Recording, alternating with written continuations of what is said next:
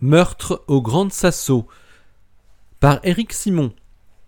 Chapitre 17 Hooper avait placé son casque sur sa tête pour écouter les moindres variations d'intonation dans la voix de Bob Fincher. L'enregistrement durait 1h36 exactement. Fincher avait accepté sans broncher que l'agent du FBI enregistre ses réponses. Connaissiez-vous Matthew Donnelly de l'expérience Xenomil? Oui, je l'ai croisé à quelques reprises. Toute la communauté a été profondément choquée quand on a appris ce qui s'était passé au LNGS. C'est quelque chose d'inimaginable. J'ai rencontré Matthew pour la première fois il y a quelques années lors d'une conférence qui avait eu lieu en Californie à Santa Monica, je crois. Il travaillait pour Xeno 100, déjà avec le Xenon. On était dans le même domaine. Quelque temps plus tard, la collaboration LXZ lui a même proposé de la rejoindre, mais Donnelly a préféré rester au sein de Xeno. Et vous savez pourquoi?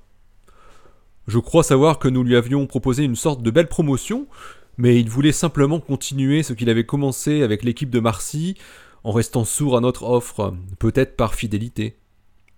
Et vous avez renouvelé votre offre ultérieurement? Non, pas à ma connaissance. On s'est résolu à développer nos systèmes d'ultra-purification sans ses compétences. Tant mieux pour Xenomil et tant pis pour nous. C'est grâce à lui que Xenomil peut atteindre des niveaux de pureté du, Xénon inédits. Mais je dois dire qu'on ne doit pas être loin avec notre propre système. Vous vous fournissez chez Gruber Thorpe pour votre Xénon? avait demandé Hooper. Oui, c'est ça, c'est le meilleur Xénon que l'on puisse acheter aujourd'hui, en termes de pureté radioactive, j'entends. Mais bon, c'est encore insuffisant pour nous, euh, comme pour les autres expériences. Vous avez quand même démarché d'autres fournisseurs? Oui, un autre, euh, Johnson Limited, mais leur qualité était moindre, pour un prix presque équivalent, alors... Euh. Savez-vous où se fournit Xenomil? Oui, bien sûr, ce n'est pas un secret. C'est une information qui est publique, et c'est logique en même temps, parce que, comme nous, ont besoin du meilleur gaz sur le marché. Donc eux aussi achètent chez Gruber. Même avec un système d'ultra-purification très performant, il ne serait pas possible d'utiliser à la base un, un xénon de moins bonne qualité? Pour le purifier ensuite soi-même? Je ne connais pas en détail le système qui a développé Donnelly, mais je ne crois pas que ce soit possible connaissant la qualité du gaz de Johnson Limited. Et avec le xénon des Russes de Gaskron Frieds Ouais, je ne sais pas. Nous n'avons aucune relation avec Gaskron. Je ne connais pas ce qu'ils parviennent à obtenir, mais je ne pense pas du tout que ce soit exploitable. Bob Fincher avait laissé trois bonnes secondes avant de répondre à Hooper. L'agent du FBI nota que l'intonation de sa voix avait légèrement changé lorsqu'il avait évoqué Gascron Frieds. Pourquoi? continuait Hooper. Les Russes liquéfient leur gaz en Russie, et vous le savez peut-être, les niveaux de radioactivité en Russie sont très élevés. Il persiste beaucoup de krypton radioactifs un peu partout à cause de Tchernobyl et de leurs centrales vieillissantes. Et pour tout vous dire, on n'aime pas trop les Russes par ici. Oui, je comprends, avait acquiescé Hooper. Connaissez-vous d'autres membres de Xenomil qui travaillaient aux côtés de Matthew Donnelly? Non, euh, j'ai dû en rencontrer quelques-uns dans des, dans des conférences, je présume, mais je ne pourrais pas citer leur nom. J'avais vu Donnelly une fois qui était avec une grande brune, une italienne qui travaillait avec lui au LNGS, une très jolie jeune femme. Euh, il y en a qui ont de la chance. Oui, euh, qui avaient de la chance, reprit Hooper. Oui, euh, c'est ce que je voulais dire. Enfin, ceux qui travaillent avec elle aujourd'hui ont toujours cette chance. Et je crois savoir qu'elle est très talentueuse. Pensez-vous que la disparition de Matthew Donnelly peut durablement handicaper l'équipe qu'il avait formée autour de son purificateur isotopique? avait demandé Hooper. Certainement. Dans la situation où ils sont, perdre le concepteur de la machine est forcément douloureux. Même si je ne doute pas qu'ils parviennent à s'en sortir, peut-être en recrutant de nouvelles forces? Hooper cliqua sur le bouton Stop du lecteur de flux. C'était cette fameuse phrase qu'avait prononcée Fincher. Il semblait exactement connaître les soucis que l'équipe de Christina avait sur leur purificateur. Comment pouvait-il être au courant? Hooper nota sur son calepin le temps écoulé depuis le début de l'enregistrement pour pouvoir y retourner très vite. Le lecteur permettait également d'insérer des balises à des endroits clés du flux, ce que fit Hooper immédiatement. Puis son portable se mit à vibrer. C'était à l'appel de Christina. Bonjour Tom, j'ai une nouvelle très importante à te dire. Oui, je t'écoute. Peter m'a menti concernant les données de Matthew. De quoi s'agit-il? demanda Hooper qui ne comprenait pas ce dont parlait Christina. C'est au sujet de la clé USB disparue de Matt. Il se trouve que je suis tombé par hasard sur une copie de tout le contenu de cette clé telle qu'elle était en mai 2014 sur le laptop de Peter. Mais en cherchant à savoir pourquoi il avait ça sur son portable, il m'a juré qu'il n'avait jamais vu cette copie. En fait, il l'a supprimée, alors que je savais qu'il l'avait la semaine dernière puisque je lui ai prise.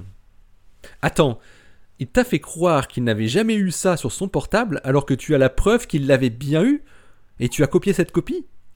Oui, c'est comme si il a volontairement caché le fait qu'il avait cette copie sur son portable. Alors bien sûr, je ne lui ai pas dit que je savais qu'il l'avait il y a une semaine. S'il me l'a caché, ça veut dire qu'il ne veut pas que ça se sache. Et pourquoi ça? Écoute, Christina, je vais l'interroger sur ce point. Euh, il est à l'Aquila demain? Oui, oui, on est tous les deux là. Euh, est-ce que tu auras besoin de moi? Je vais d'abord l'interroger seul, et puis si besoin, je vous confronterai tous les deux. Euh, est-ce qu'il y a des choses sensibles dans ces données? Et comment? J'y ai jeté un œil. On y trouve à peu près tout sur les contrats de fourniture de gaz et aussi plein de données techniques sur le purificateur. En tout cas, jusqu'au 24 mai 2014, qui est la date euh, apparemment de la copie, vu qu'il n'y a pas de fichier plus jeune dans ce, dossier. Le 24 mai 2014. Euh, est-ce qu'il s'est passé quelque chose de particulier pour Xenomil à cette date? Demanda Hooper à Christina. Ah, j'ai déjà regardé dans mon agenda. Ce que je peux dire, c'est que cette semaine-là, moi j'étais à Munich pour une série de réunions techniques avec John. Matthew et Peter, eux, étaient tous les deux au LNGS. Ok, euh, il faut éclaircir ça au plus vite. Je vais venir ce soir au centre pour convoquer Peter Haynes.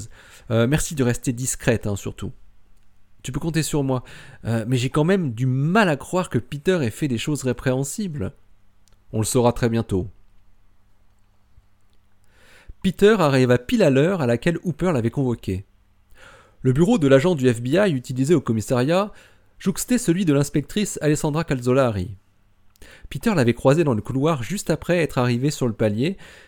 Il l'avait dévisagé un peu lourdement en la saluant, sans se douter qu'elle serait présente aux côtés de Hooper quelques minutes plus tard pour son interrogatoire.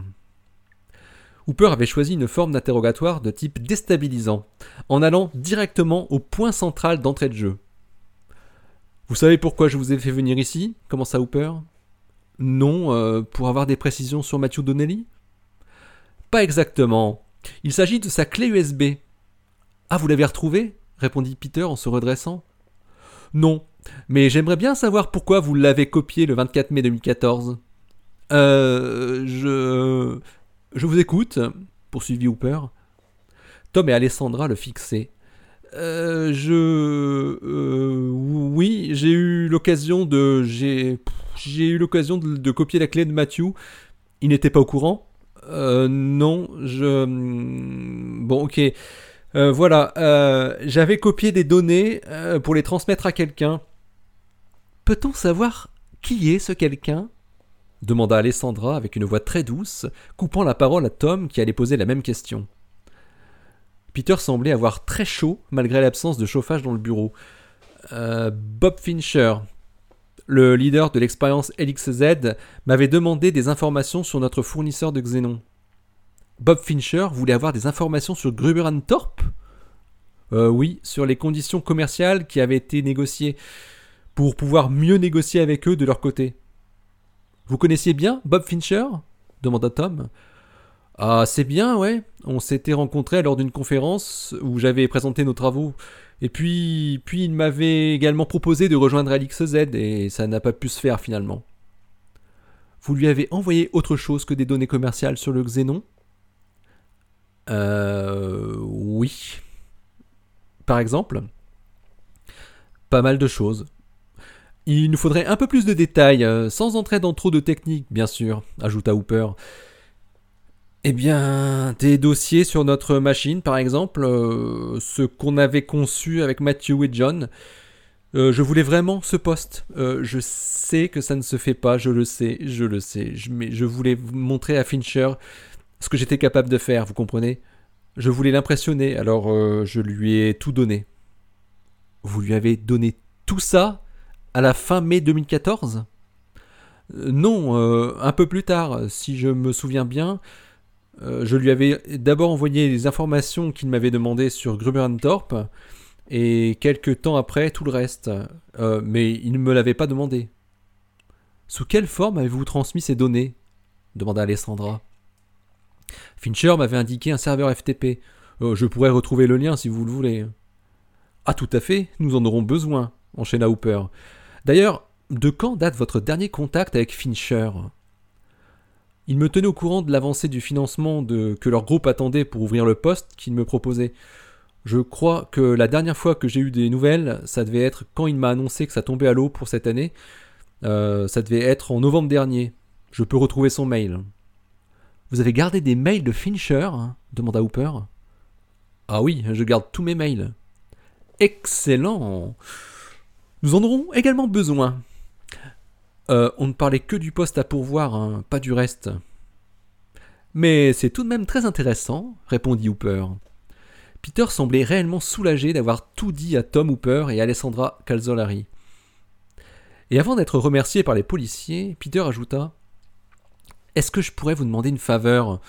Oui euh, Serait-ce possible que vous ne disiez pas aux membres de Xenomil que j'ai transmis des données confidentielles à LXZ Hooper et Alessandra se regardèrent, puis se firent un signe d'acquiescement.